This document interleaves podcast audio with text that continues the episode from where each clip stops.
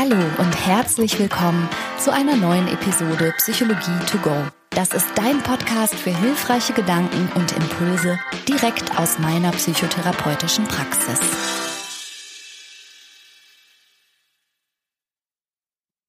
Hallo, schön, dass du eingeschaltet hast.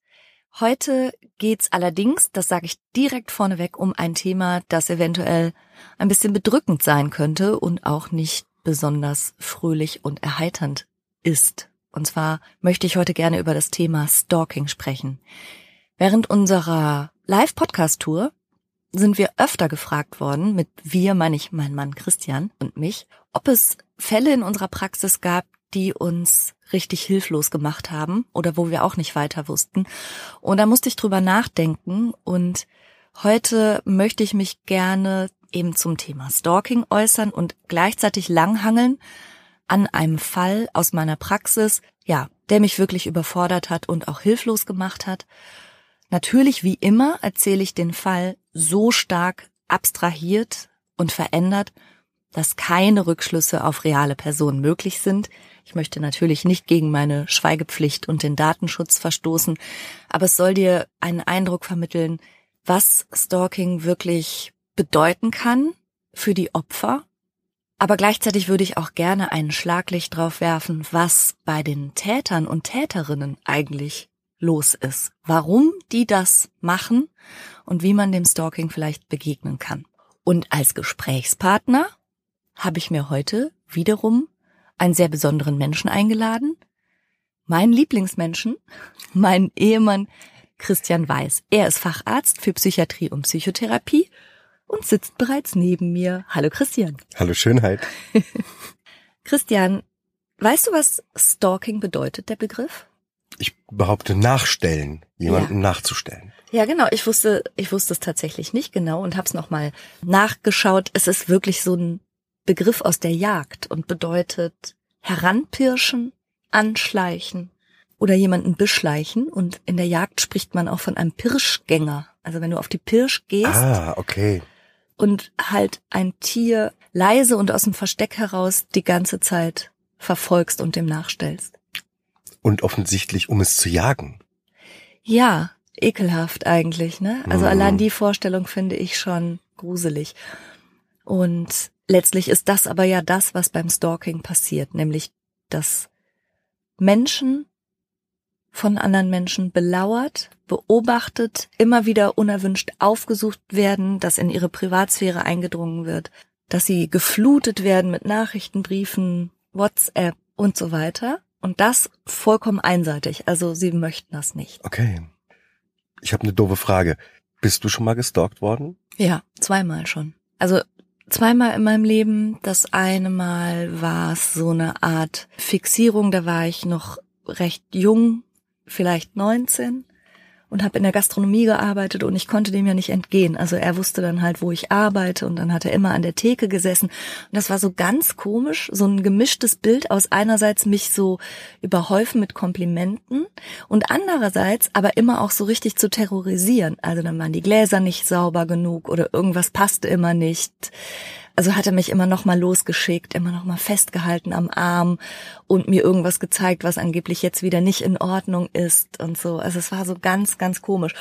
Und der hat dann auch mich verfolgt. Also ich habe dann auch Briefe nach Hause bekommen und das war eben so, dass man an meinen Briefkasten nur rankam, wenn man ins Haus kam. Das heißt, wenn ich einen Brief in meinem Briefkasten hatte oder sogar oben vor meiner Haustür, wusste ich, okay, der ist hier im Haus gewesen. Ei, ei, ei, ei. Ja, und das Schlimme war, dass egal wie häufig ich zu verstehen gegeben habe, dass ich wirklich keinerlei Interesse habe, hatte das immer so umgedeutet. Dann stand im nächsten Brief drin, ich bräuchte doch nicht so schüchtern zu sein. Oh und wenn ich dann geschrieben habe, ich, ich bin gar nicht schüchtern, ich will einfach nicht, dann hat er geschrieben, naja, ähm, ich werde schon sehen, er wird warten. So halt. Das war richtig schlimm.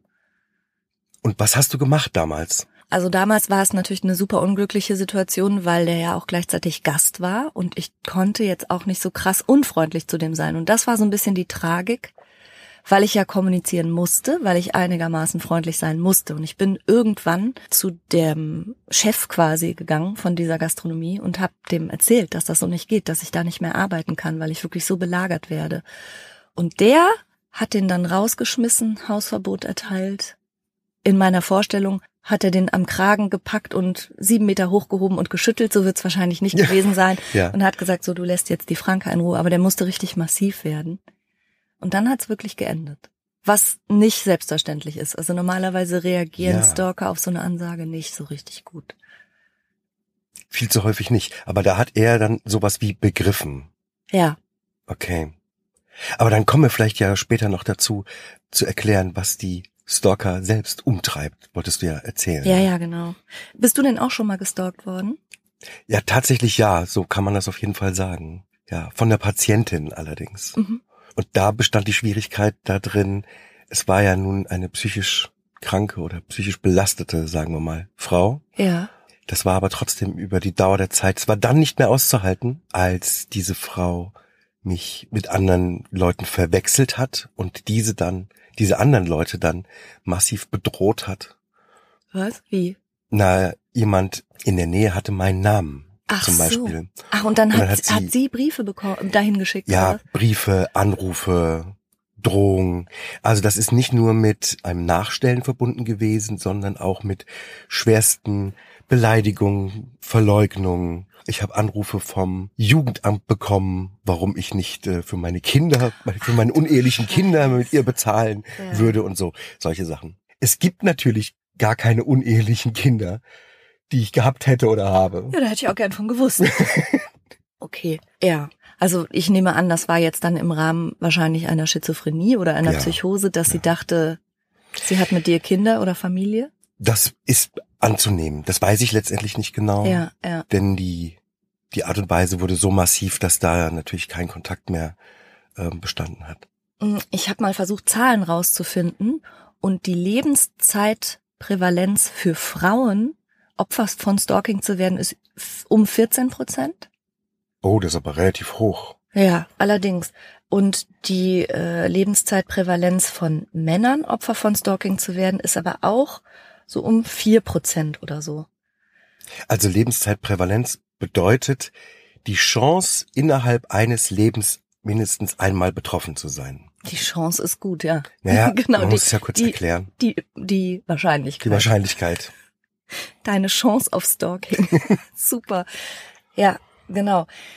Und was du gerade sagst, ehrlich gesagt schockt mich an diesen Zahlen am meisten, also nicht nur, dass so viele Menschen von Stalking betroffen sind, sondern das bedeutet doch auch, dass es ganz viele Menschen geben muss, von denen Stalking ausgeht. Ja, offensichtlich, wenn es nicht immer der gleiche ist. Ist das nicht gruselig? Es ist gruselig, es ist natürlich auch ein bisschen spannend jetzt. Also es ist interessant. Tut mir leid. Weil, weil die Frage ist ja, was treibt einen um? Wenn es so ein, ein häufiges Phänomen ist, Ja. dann muss es ja relativ bekannte Mechanismen in Menschen treffen. Ja, und vielleicht können wir uns, wie gesagt, mal an Fall so ein bisschen langhangeln einer meiner Patientinnen. Ich erzähle dir das mal. Bitte. Mm, Sie hieß, ich sag mal Andrea. Ich nenne sie Andrea und die war 36, als sie zu mir in Behandlung kam. Initial wegen einer Selbstwertproblematik. Also, ne, sie sagte, sie sei massiv selbstunsicher, sie würde kaum unter Menschen gehen, sie würde sich nichts zutrauen, sie würde sich überfordert fühlen mit der Erziehung ihres kleinen Sohnes und wirkte wirklich insgesamt wie eine ganz eingeschüchterte Frau. Und im Rahmen der ersten Sitzungen zeigte sich dann, dass im Hintergrund aber eine massiv, und in dem Fall benutze ich das bewusst das Wort toxische Beziehung stattfand und sie mit einem Mann liiert war, der gewalttätig war, Mhm. in jeder Hinsicht übergriffig und die Beziehungsdynamik, in der sie sich befand, hat sich so wie im Schnelldurchlauf abgespielt. Also das Muster war, dass er ihr zuerst mal die Welt zu Füßen gelegt hat, sie mit Geschenken und Liebesbekundungen überhäuft hatte, als sie ihn kennenlernte. Er war eigentlich wesentlich älter, aber irgendwie so eine beeindruckende Statur in der Bodybuilder-Szene tätig. Und sie war äh, ja von ihm in jeder Hinsicht beeindruckt. Er hatte irgendwie Geld und Auto und Wohnung und hat direkt gesagt, so komm, ich biete dir ein tolles Leben. Und was dann im, wirklich wie im Zeitraffer super schnell passiert ist, ist, dass sie bei ihm eingezogen ist, dass sie ihren Job gekündigt hat und hat bei ihm angefangen als Bürokraft. Er also in sie, jeder Hinsicht mm, abhängig gemacht. Ja, genau. Ja. Er hat sie von ihrer Familie isoliert, auch von ihrem Freundeskreis. Er hat ihre Freundinnen irgendwie diffamiert und als dumm dargestellt und hat gesagt, nee, immer wenn du mit denen dich getroffen hast, dann gefällt mir das alles nicht mehr so, wie du dich dann benimmst. Also er hat sie wirklich komplett von ihrem sozialen Umfeld isoliert. Und dann ist sie auch noch recht schnell schwanger geworden. Okay. Mhm. Mhm. Und dann wendete sich das Blatt. Es wurde immer weniger, wie sie es ja vorher empfunden hatte, so liebevoll und dass es sich viel um sie drehte, sondern so ganz unmerklich. Aber gleichzeitig sehr schnell hat sich das Blatt gewendet. Es ging nur noch um ihn, um seine Bedürfnisse und er hat sie massiv abgewertet in der Beziehung. Also das kommt mir doch bekannt vor. Ja. Also das ist nicht selten. Dieses Muster gibt es so regelmäßig. Ja. Ja, tatsächlich ist das ja, muss man sagen, eine Beziehungsstruktur, die stark narzisstische Menschen wählen, ja. die dann eben mit dem sogenannten Love Bombing beginnt. Und dann aber entwickelt sich eine Dynamik daraus, die letztlich darauf abzielt, äh, ja, die Partnerin oder den Partner abhängig von sich zu machen und gleichzeitig, also in dem Fall meiner Patientin Andrea war es so, dass er ihr zu verstehen gegeben hat, so pass mal auf, du musst so froh sein, dass ich mich mit dir überhaupt abgebe. Mhm. Guck dich doch mal an, schau mal, was du erreicht hast, nämlich nichts. Du hast nichts, du bist nichts, du kannst nichts und übrigens siehst du auch scheiße aus seit der Schwangerschaft. Sei froh, dass ich mich noch mit dir abgebe. Und wenn du diesen Botschaften die ganze Zeit ausgesetzt bist und keine besonders ausgeprägt starke Persönlichkeit bist und kein ausgeprägt starkes Selbstbewusstsein hast, dann glaubst du das. Und du wirst nicht korrigiert von außen, ne? Wenn die genau. isoliert von den Freundinnen. Genau. Wird das nicht mehr in Frage gestellt irgendwann. Genau. Und was ich richtig perfide fand, war, sie hatte im Rahmen der Schwangerschaft äh, stark zugenommen, dann wieder versucht abzunehmen und dann hatte sie so, so Hautschürzen, weißt du, am Bauch. Hm. Und er hat nur eingewilligt, dass sie überhaupt in Therapie geht, weil sie ihm erzählt hat, ich möchte gerne eine Schönheits-OP machen, damit ich dir wieder gefalle. Und dafür brauche ich aber von einer Therapeutin so eine Bescheinigung, dass diese Hautschürzen entfernt werden müssen. Das muss so eine Art psychologische Indikation geben, damit die Krankenkasse das übernimmt. Und da hat er gesagt, jo, gute Idee. Und da kannst du dir dann auch noch schön die Brüste machen lassen. Und deshalb durfte sie in Anführungsstrichen zur Therapie. Genau. So. Okay. Also eine, eine toxische, gewalttätige, wirklich furchtbare Beziehung. Und das war das erste Mal, dass ich so auch in dieser Therapie an meine Grenzen gekommen bin, weil es mich auch wahnsinnig hilflos gemacht hat und die ganze Hilflosigkeit und Ohnmacht von der Andrea ist so wie auf mich übergeschwappt, weil sie natürlich sehr verstrickt war und jetzt auch diesen kleinen Sohn noch hatte und allein und isoliert war und ja in jeder Hinsicht abhängig. Und sie hat mir einfach Sitzung für Sitzung geschildert, wie furchtbar diese Beziehung ist und gleichzeitig nichts verändert. Und es ist natürlich schwierig, einen, einen Rat zu geben. Das machen wir sowieso nicht so ja. richtig in Therapien. Aber diese paradoxe Lage, ja. in der sie sich befand, die war ja real schwierig ja. aufzulösen. Genau. Und er hatte natürlich allerlei Forderungen, wie sie sein müsste, um ihm zu gefallen und hatte irgendwelche Verhaltensregeln und sie konnte ihn natürlich mit der Zeit auch ganz gut einschätzen und letztlich war von ihrer Persönlichkeit irgendwann gar nichts mehr übrig. So was dann aber, und wir reden jetzt hier über einen Prozess, der hat sich über wenigstens anderthalb Jahre hingezogen. Und ich sagte ja schon, dass er gewalttätig war gegen sie, und dann hat sich aber seine Aggression begonnen, auch gegen das Kind zu richten. Und das war was, wo, mh, wo sie dann doch irgendwie auch tätig werden musste, also im Interesse ihres Kindes. Und da bin ich so froh drüber, ähm, dass sie ihn dann halt schützen wollte. Und es kam zu den ersten Polizeieinsätzen. Also sie hat dann angefangen, wenn er wieder ausgerastet ist oder ihr was tun wollte oder äh, sie wieder eingeschlossen im Zimmer war, mit ihrem Kind sich verstecken musste.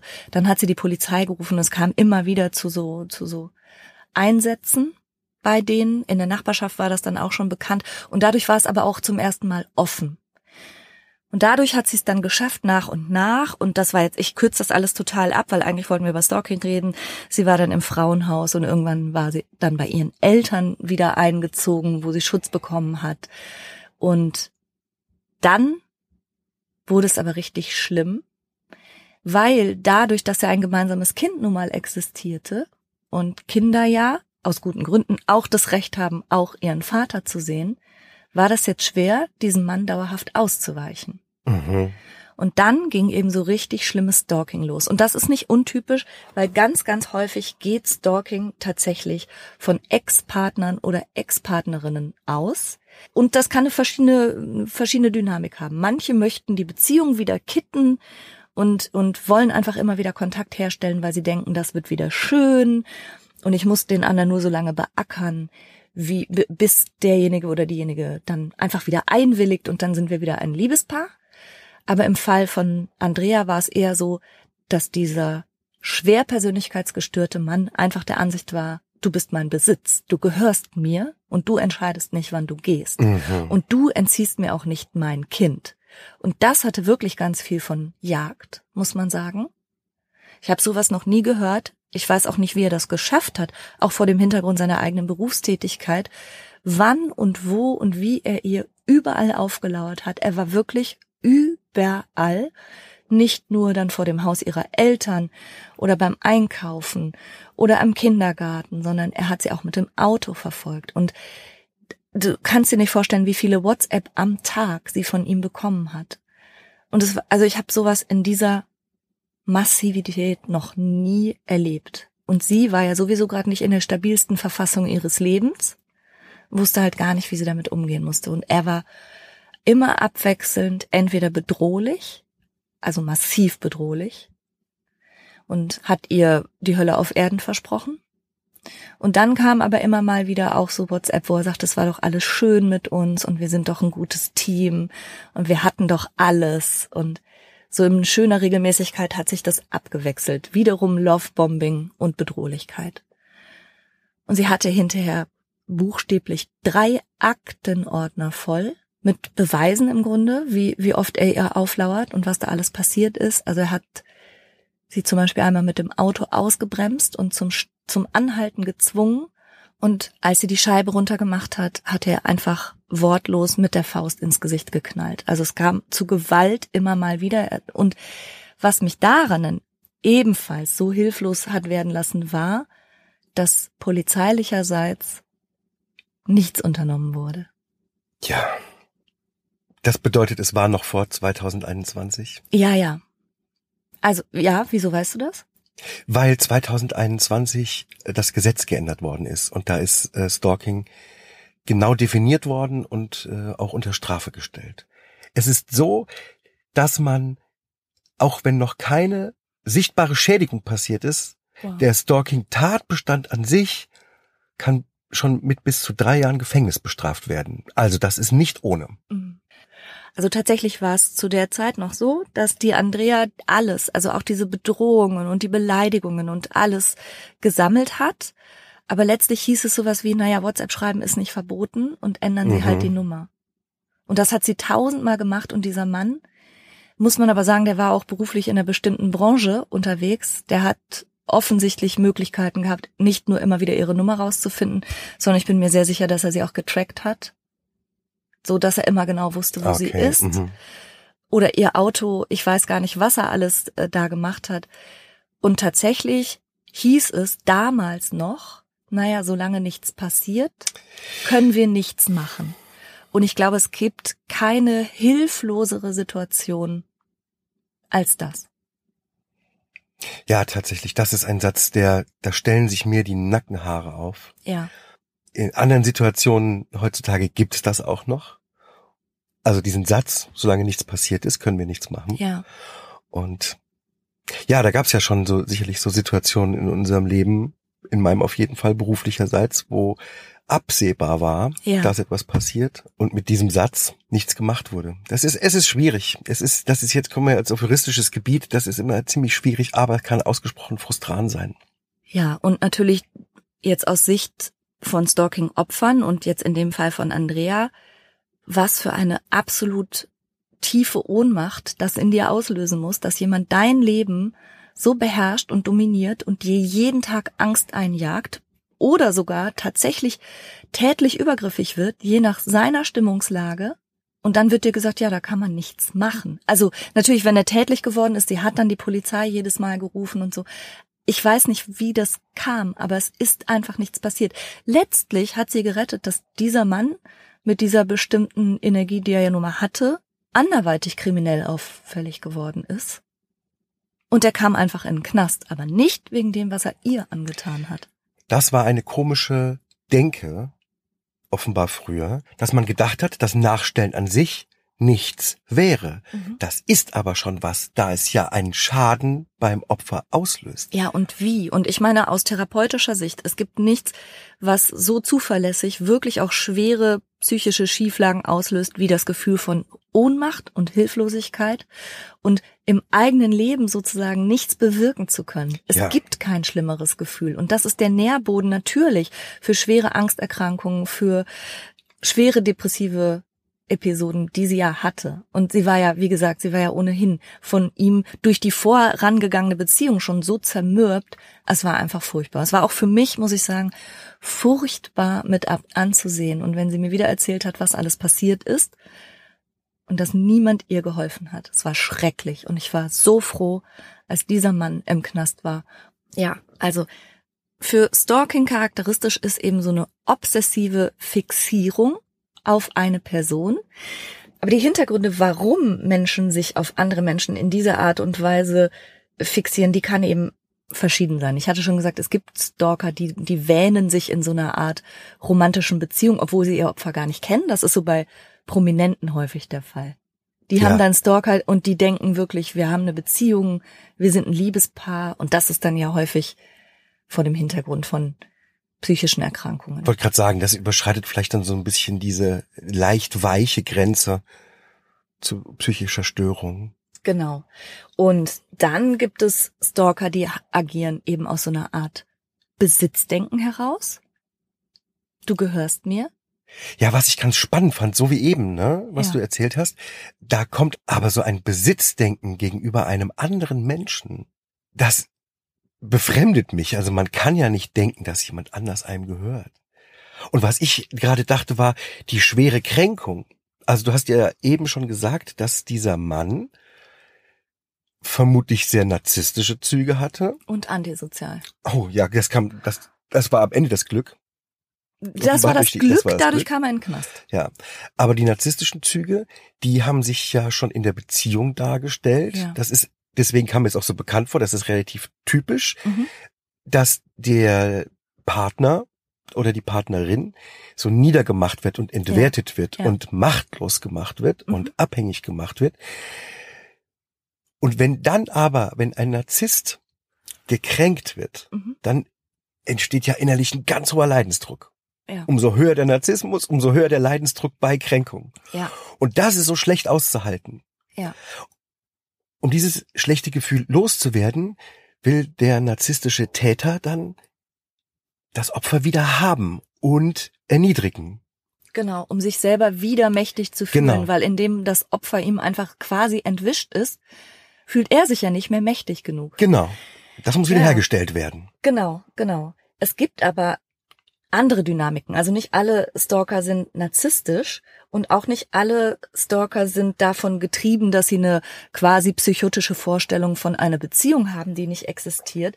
Es kann auch sein, weil du gerade sagst, ähm, wie kann man denn denken, dass ein anderer einem gehört? Ich finde dieses Narrativ von dieser Art Beziehungen gar nicht so selten, ehrlich gesagt, aus so einer irregeleiteten Annahme heraus, ich muss eine andere Person nur lange genug belagern, dann wird sie schon verstehen, dass niemand sie so lieben wird wie ich.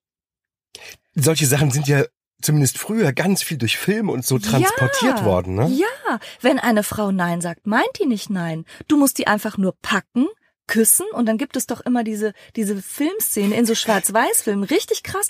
Der packt sie, der küsst sie, sie wehrt sich, sie trommelt mit den Fäusten und dann kommt wie so ein Crack und sie ergibt sich und gibt sich dann dem Kuss hin und dann kommt die, die, die romantische Musik, als wäre das eine coole Szene. Und ja, richtig. Also das. mhm. Ekelhaft, ekelhaft. Und ich sag nochmal, was bitte ist das Narrativ von Die Schöne und das Biest? What the hell? Da haben, wir, da haben wir schon mal Haben drüber mal gesprochen, gesprochen. ne? Ja, aber man kann ja mal überlegen, was du, das sind natürlich auch Einflüsse, denen dann Menschen ausgesetzt sind, was sie für romantisch halten oder wie Beziehungen sich anbahnen. So sei einfach maximal lästig, irgendwann wird die andere Person weich. Dann irgendwann versteht sie's, Hm. dass du der oder diejenige bist. Also, um es mal ganz klar zu sagen, nein, so ist das nicht. Nein, nein, nein, nein. Dann gibt es noch Stalker, die, also da, das sagen wir mal auf Seiten des Stalkers auch eine erheblich auffällige psychologische Disposition zugrunde liegt. Davon können wir ja, glaube ich, ausgehen. Aber das ist eben nicht homogen. Also nicht alle Stalker sind narzisstisch, nicht alle sind antisozial, nicht alle sind irgendwie obsessiv verliebt. Es gibt es auch, dass aus irgendeinem Grund das Stalking-Opfer für sie eine Quelle von Glück sozusagen darstellt. Also, dass sie sich selber abhängig fühlen, Okay. im Sinne von, ich kann nicht ohne ihn oder sie. Und die wenden sich sogar selber als Opfer. Also wie, als wären sie abhängig. Und der, ähm, die Nähe zu suchen ist ihre Droge. So, genau.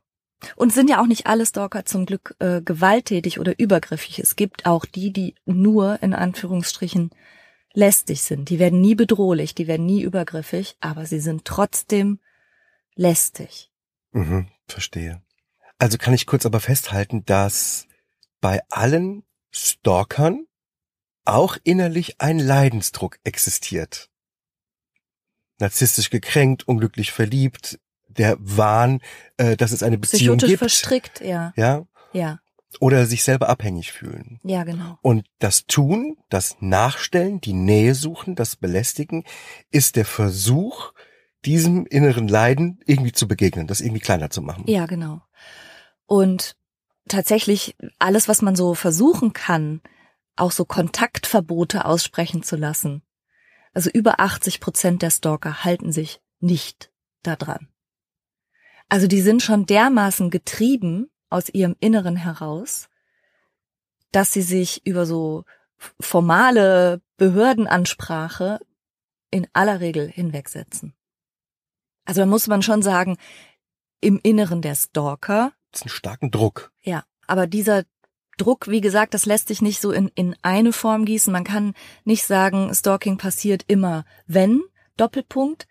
Aber man kann so ein paar statistische Parameter festhalten. Also Stalking geht sehr häufig von Ex-Partnern oder Ex-Partnerinnen aus. Hm. aber eben auch nicht immer. Manchmal sind es auch völlig fremde Menschen und die psychische Disposition kann wiederum auch sehr verschieden sein. Aber das Leid und die Beeinträchtigung, die die Opfer erfahren, das ist halt häufig dann ähnlich. Also der, der Outcome auf Seiten der Opfer ist eine wahnsinnig beeinträchtigte Lebensqualität, Angst. Wir haben ja schon gesagt, Stalking bedeutet letztlich Pirschjagd. Hm. Du fühlst dich wie ein gejagtes Tier. Das ist wirklich extrem schwer auszuhalten. Und wie du schon gesagt hast, es setzt sich ja zusammen aus so ganz vielen einzelnen Verhaltensweisen, die nicht verboten sind. Eine E-Mail zu schreiben ist nicht verboten. Eine WhatsApp zu schreiben ist nicht verboten. Mal an einem Haus irgendwo auf einer öffentlichen Straße Ja. vorbeizugehen oder zu fahren. Ist alles nicht verboten. Und das ist das, was es dann auch so schwierig und so wenig greifbar macht und bringt dann wiederum noch eine Schwierigkeit für die Opfer auf, dass sie nämlich diejenigen sind, die beweisen müssen, was ihnen wann passiert ist, damit man aus dieser Gesamtgemengelage letztlich dann doch etwas stricken kann, was dann strafrechtlich verfolgbar wird. Und das hat deine Patientin gemacht, ne? Du hast gesagt, sie Ja. hatte drei Ordner gesammelt. Ja, genau. Oh Gott, dass man drei WhatsApp Ordner sammeln muss. So. Ja. aber jetzt kommt's. Und das, das war etwas, was ihr nicht nur von der Polizei schlecht ausgelegt wurde, sondern wo ich auch ein bisschen dran zu knacken hatte. Du hast bestimmt ja schon mal gehört, und das ist auch die absolute Empfehlung, dass man als Stalking-Opfer wirklich nicht, nie und unter gar keinen Umständen reagieren sollte. Mhm. Nie. Gar nicht. Und was hat sie gemacht? Ja, das Problem war ja, dass die ein gemeinsames Kind hatten. Also sie konnte ja schon mal schwer gar keinen Kontakt haben. Das wurde dann zwar vom Jugendamt mit den Großeltern eingefädelt und so, und trotzdem hat er es immer wieder geschafft, übers Kind oder mit irgendwelchen fadenscheinigen Sachen, sie dann doch immer wieder in den Kontakt zu zwingen. Und was mich wirklich total bestürzt hat, war, dass sie so, also sogar nach polizeilichen Anzeigen, nach Kontaktverboten, nach Frauenhaus und allem möglichen, dass sie sich doch immer wieder mit ihm getroffen hat und es sogar zu körperlicher Annäherung kam. Und dann, immer in dem Moment, wenn ihr dann klar wurde, nee, da wird nichts Gutes draus, das ist genauso wie in den letzten Jahren, immer wieder einfach nur verhängnisvoll, dann wollte sie das rückgängig machen, aber das ist natürlich wirklich das Schlimmste, was man machen kann.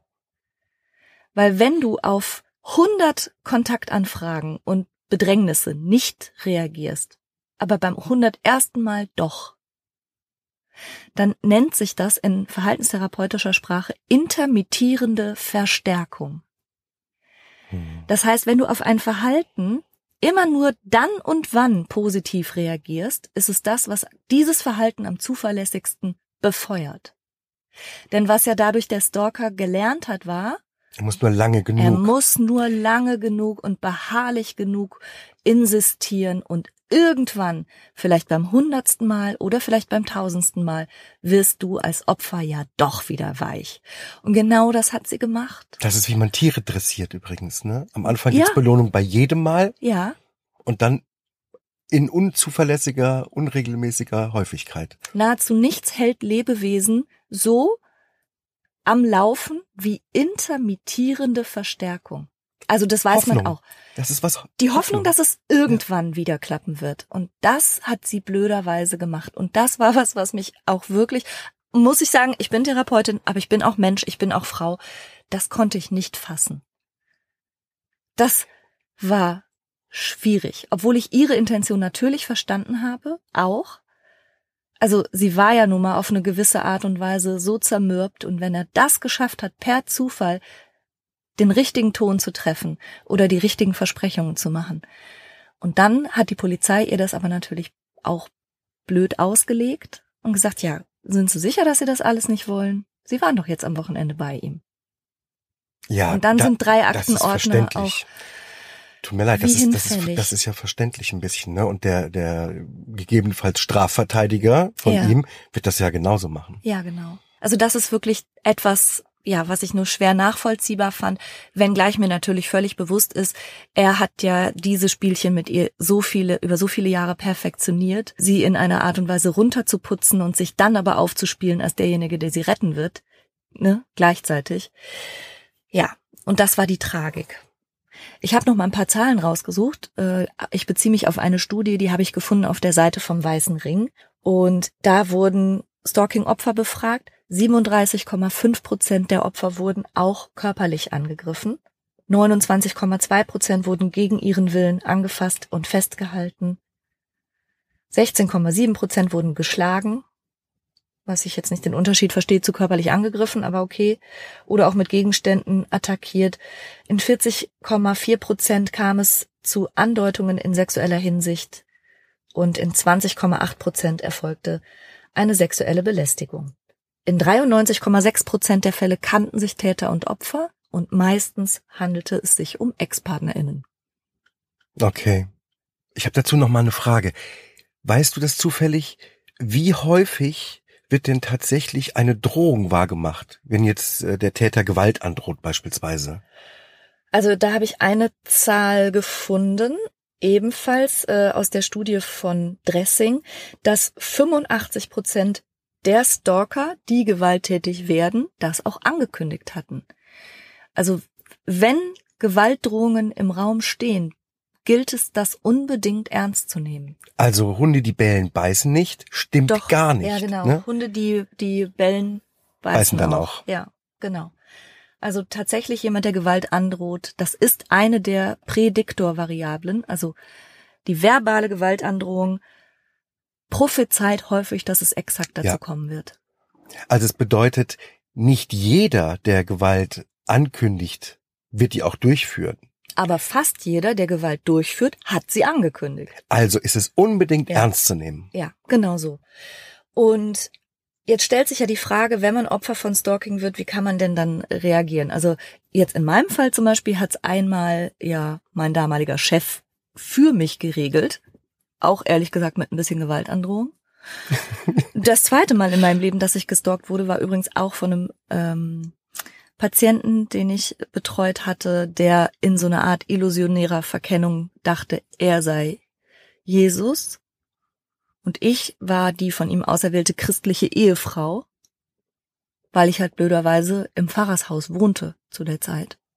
Ja, das ist so das, das ist aber nochmal was anderes, finde Ja, ich, wenn es ja, im genau. Rahmen von einem psychotischen Geschehen zu so, sowas kommt. Ne, Das war jetzt angenehm trotzdem nicht, vor allen Dingen nicht, weil dann meine Kinder auch involviert waren und angesprochen wurden. Das kann ja auch so Dimensionen annehmen, wo du wirklich dich dann auch nicht mehr mit wohlfühlst. Das finde ich aber nochmal was anderes, als wenn ein Mensch so scheinbar bei voller geistiger Gesundheit dich zu seinem obsessiven Hobby macht und einfach jede freie Minute damit verbringt, in dein Leben einzudringen. Ja, das Ergebnis mag ein bisschen das gleiche sein. Das Empfinden von Verantwortung und Schuld ist natürlich Ja, dann genau. etwas anders, ne, Ja, was, genau. was wir haben. Ja. Also ich, ich war da jetzt nicht wütend drüber oder sowas. Aber weil es genau. Erkrankungsgeschehen war. Ja, genau. So, genau. Du hast gerade gesagt, seit 2021 ist die gesetzliche Lage zum Stalking anders. Weißt du da mehr drüber? Ja, es gab den Paragraph 238 Strafgesetzbuch und der ist verschärft worden. Und zwar, wie ich finde, recht klug. Also bis 2007 gab es, glaube ich, noch gar keinen Straftatbestand des Nachstellens oder Mhm. Stalkings. Und als er eingeführt wurde, war er problematisch weich.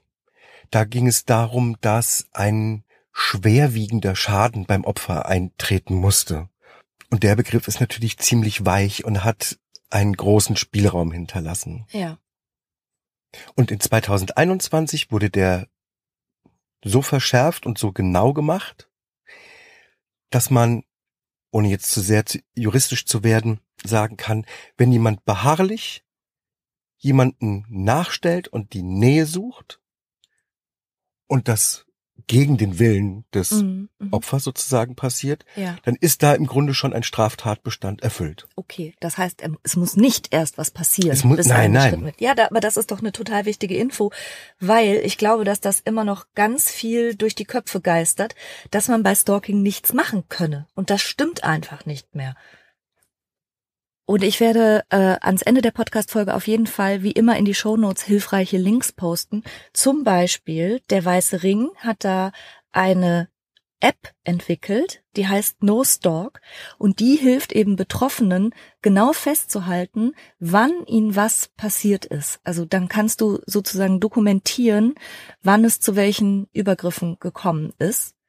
Und die Hoffnung ist, dass dadurch auch die Verurteilungsquote steigt, weil je mehr du nachweisen kannst, desto mehr hat die Staatsanwaltschaft ja dann auch in der Hand. Das ist ja klar. Wenn du im Rückblick sagst, ja, in den letzten zehn Monaten hat er mir nachgestellt, aber leider kann ich Ihnen auch nicht sagen, wann und wo. Es war nur häufig. Ja, das funktioniert vor Gericht Genau, das nützt halt nichts, sondern du brauchst irgendwelche Beweise. Und mit dieser App kannst du das alles ziemlich gut und problemlos und lückenlos dokumentieren. Die App ist auch kostenlos. Wie gesagt, den Link mache ich in die Shownotes. Zu den Kontaktaufnahmen und Nähesuchen gehören übrigens auch alle Telekommunikationsmittel, Ja. wie es heißt. Ne? Also äh, Anrufen, E-Mails, SMS, fällt alles mit rein. Ja, genau. Und das ist natürlich was, was jetzt überhaupt durch, durch Social Media und diese ganzen Kommunikationsmöglichkeiten nochmal massiv zugenommen hat. Also Stalking findet ja nicht nur im echten Leben statt und vor der Haustür oder an deinem Arbeitsplatz, sondern natürlich gibt es auch Leute, die dich online ausspähen und bestalken sozusagen. Und wie gesagt, bei meiner Patientin Andrea, der Mann, der in einer entsprechenden Branche tätig war, das hat er natürlich auch genutzt wie nur was, ne? Also Stichwort Fake-Profile, Stichwort Freundinnen ausspionieren, Stichwort alle Fotos angucken, wo sie verteckt war. Also das hat natürlich Dimensionen in jeder Hinsicht gehabt. Also weil du das gerade sagst mit den Fake-Profilen, Mhm. auch das steht in dem Paragraph 238 mit drinne, dass Identitätsdiebstahl, also sich auszugeben als Mhm. in der Absicht äh, des Stalkens, gehört auch mit in den Straftatbestand. Ja. Oder Dritte zu benutzen, um die Nähe herzustellen oder so. Gehört auch mit rein. Also, das ist recht gut ausdefiniert im Moment und wer sich das sozusagen als Täter so nicht verbeißen kann, kommt ganz schnell in einen Straftatbestand und es wird bestraft mit mindestens drei Monaten bis zu fünf Jahren, ohne dass irgendwas Tätliches passiert ist. Wow, gut zu wissen. Also man muss sagen, während die auf Seiten der Stalker und Stalkerinnen keine einheitliche Typologie sozusagen existiert, das ist eine sehr heterogene Gruppe und die Gründe, warum Leute zu Stalkern werden, scheinen verschieden zu sein. Aber auf Seiten der Opfer gibt es schon bestimmte Charakteristika. Die sind überzufällig häufig Single und alleinlebend. Mhm. Also auch sowas wie so ein bisschen isolierter und dadurch aber auch ungeschützter. Und überzufällig häufig sind es Menschen mit einem Abgrenzungsproblem, die nicht so sehr selbstbewusst sind und auch nicht gut Nein sagen können. Kann man sich ja vorstellen, dass die leichter zum Opfer von Stalking werden. Und ich möchte an der Stelle direkt auch nochmal eine Telefonnummer raushauen vom Weißen Ring wiederum. Das ist die Opferhilfeorganisation. Die sollte ja inzwischen, denke ich, bekannt sein und die bietet Betroffenen eben die Möglichkeit, sich auch anonym beraten zu lassen. Und die Telefonnummer lautet 116 006. Und da kann man sich bis 22 Uhr täglich kostenlos und bundesweit beraten lassen was man im Fall von Stalking machen kann. Aber ganz kurz zusammengefasst lautet eigentlich der beste Verhaltenshinweis, dem Stalker oder der Stalkerin maximal aus dem Weg gehen, wenn man kann. Nie, und zwar genau, original, niemals reagieren, nie, und alles dokumentieren, was passiert. Und zu dem nie reagieren, manche Leute haben so das Gefühl, das wäre dann sowas wie aufgeben, oder sie müssten Kontra bieten oder sowas oder sie würden sich stärker fühlen, wenn sie auf diese WhatsApp auch reagieren würden. Das ist aber eben nicht der Fall, sondern das wird die Dynamik tatsächlich am Laufen halten. Ja, verstehe. Also auf keinen Fall einlassen irgendwie auf sowas wie ein letztes klärendes Gespräch mhm. oder ähm, ich muss es ihm nochmal erklären oder ihr nochmal erklären. Ja, ja, genau. Also, sondern unbedingt ganz auf Abstand, kein Kontakt. Ja. Und dieses noch ein klärendes Gespräch, ne? Weil du hast ja gesagt, wie, ne, wie komisch und wie gruselig, das haben wir am Anfang ja schon gesagt, wenn so viele Leute bestalkt werden, dann muss es ja auch viele Stalker geben. Und ich glaube, dass das so im ganz Kleinen was ist, so nicht wahrhaben wollen, dass die Beziehung zu Ende ist, nicht einsehen können, dass hier jetzt ein Schlussstrich existiert und dass das auch nichts mehr wird, sondern dann nochmal, lass uns noch einmal reden. Noch ein klärendes Gespräch. Ich hab's noch nicht verstanden. Du musst es mir nochmal erklären. Du bist mir schuldig, dass wir uns nochmal und nochmal zusammensetzen. Ich glaube, das ist sowas, wo es im Kleinen vielleicht schon mit losgeht. Ja, absolut. Ich kann ja den, den Druck zum Beispiel nach einer beendeten Beziehung verstehen. Ne? Der Verlassene, die Verlassene haben schweren Schmerz im Herzen und sind manchmal hilflos zu wissen, wohin sie den richten und suchen unbedingt die Nähe, weil das immer Stabilität vielleicht gegeben hat oder mhm. so. Aber wie immer im Leben, Nein heißt Nein. Genau. Und man darf ja ein freundliches Angebot hinterlassen. Man darf ja sagen, bitte, es ist mir egal wann und dann ruf mich eben zurück und ich will noch und mhm. man muss aber den. Aber das darf man einmal sagen. Das darf man, ja, ja genau, ja, genau. ja. ja. Also meine Patientin Andrea hat Unvorstellbares erlebt, so viel Gewalt, so viele Übergriffe, Polizeieinsätze und letztlich, was sie gerettet hat, war eben, wie gesagt, dass dieser Mann aufgrund dieser hohen kriminellen Energie und seiner narzisstischen antisozialen Struktur hoffentlich lange im Knast bleibt. Aber auch wenn Stalker nicht in dieser Art und Weise auch ge gefährlich sind, also nicht körperlich gefährlich, kann das eine wahnsinnige Belastung sein, eine riesige Beeinträchtigung. Die kann zu ganz, ganz großen psychischen Folgeerscheinungen führen bei den Opfern. Und deshalb sollte man sich unbedingt Hilfe suchen, zum Beispiel beim Weißen Ring. Und die Verhaltensregeln können wir vielleicht auch nochmal zusammenfassen. Kontakt meiden, also Kontakt ist verboten. Ja. Kein letztes Gespräch. Nein. Alles dokumentieren mhm. und die Polizei rufen. Immer. Ja, das genau. unbedingt zur Anzeige bringen. Ja. Ich werde in den Show Notes auch noch eine hervorragende Übersicht verlinken von der Kriminalpolizei. Für alle, die es interessiert, da kann man auch noch ein bisschen was lesen über die Täterstruktur, ein paar Statistiken und das fand ich auch eine gute Seite. Packe ich auch in die Show Notes. Super. Darf ich fragen, was aus deiner Stalkerin geworden ist? Ja, darfst du fragen. Ich habe ärgerlicherweise vor allen Dingen zu Beginn nicht besonders viel Unterstützung auch von meiner Klinik, ich war damals noch in der Klinik tätig, Mhm. ähm, nicht besonders viel erfahren. Ich musste mich irgendwann schweren Herzens irgendwie auch dazu überwinden, eine Anzeige bei der Polizei zu machen, was in meiner Position schwierig war, Mhm. weil ich mal behandelnder Arzt war. Mhm. Aber, und das habe ich auch ein bisschen dadurch gelernt, die Beurteilung eines solchen Tatbestandes kann man getrost jemand anders überlassen. Mhm. Du musst nur die Info erstmal weitergeben. Ja. Ja, und da ist der Grund, warum jemand was macht, für dich als Betroffener oder als Betroffene völlig nebensächlich. Das macht jemand anders. Also zu beurteilen, ob das jetzt was, was das ist, ist das Stalking, ist das Belästigung, ist das Nötigung, ist das Bedrohung, ist das so, Beleidigung Ja, ja. und ist denn das strafbar? Kann man was dagegen machen? ja.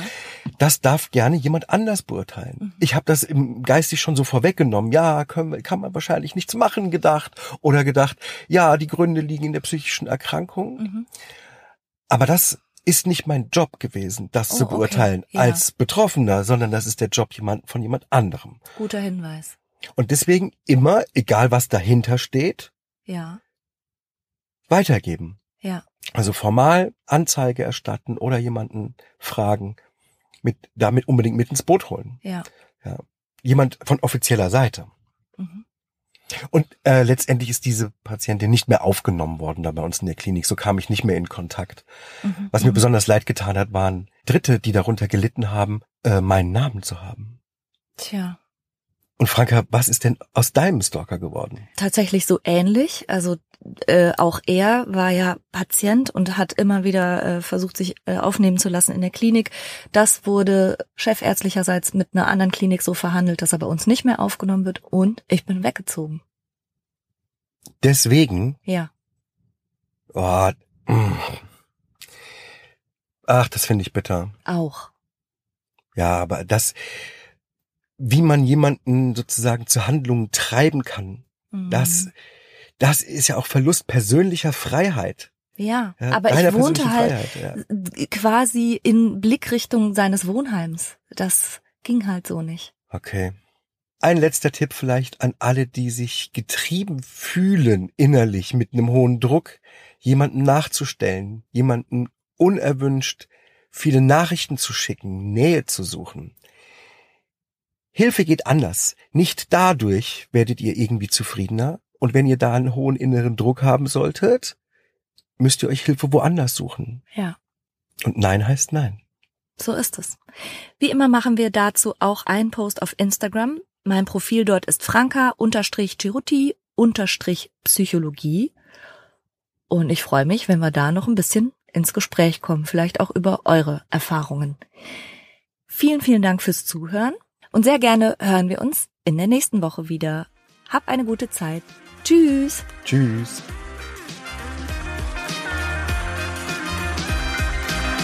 Das war's für heute. Ich hoffe, du konntest eine Menge frischer Gedanken für dich mitnehmen. Mehr davon gibt's auch auf meiner Seite www.franka-ceruti.de